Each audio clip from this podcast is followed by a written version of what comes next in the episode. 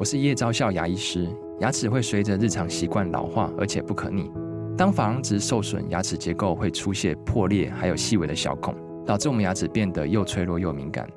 这边我真心推荐贝欧尼修复牙膏，内含 BioHAP 成分，搭配正确的刷牙习惯，经科学实证，可在两周有效让牙齿再矿化，修复受损珐琅质的细微小孔。相关资讯及购买通路，请参考资讯栏连结。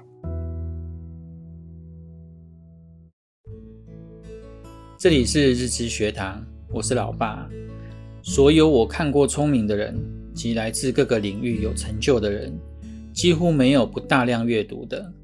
这些人的成长都少不了他的阅读经历，所以大量阅读是值得你们长期投入及累积的。读书是学习。而更重要的学习，应该是运用书中所学到的知识去实践。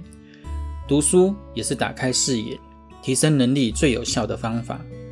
一本书就是一个世界，读书的过程其实就是帮我们突破个人的局限，走进更大格局的过程。秀才不出门，能知天下事。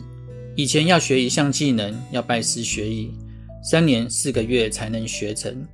现在你当然也可以自己去摸索，慢慢去经历，一步一步去累积自己的经验。但是过程会经历许多失败，遇到很多问题，走过许多弯路，浪费很多时间与资源，最后突然发现自己所经历的，很多人早就经历过了。因为书中早有人提醒你，告诉你了，读书的好处。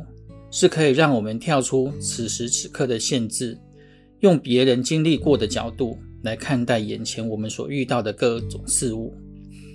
一本书看得慢、看不懂，是因为你的知识背景不够，很多内容都是新知，都是重点，当然就阅读的慢。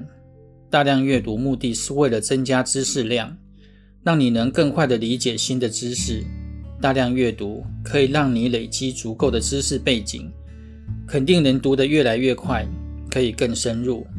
读书不一定会给自己立即的影响，是长期累积及潜移默化的结果。阅读不单是读文字的片面讯息，要能够理解与判断有用的资讯，及思考如何运用在生活及工作。读书只是一个起点，结合自己实现出来的心得。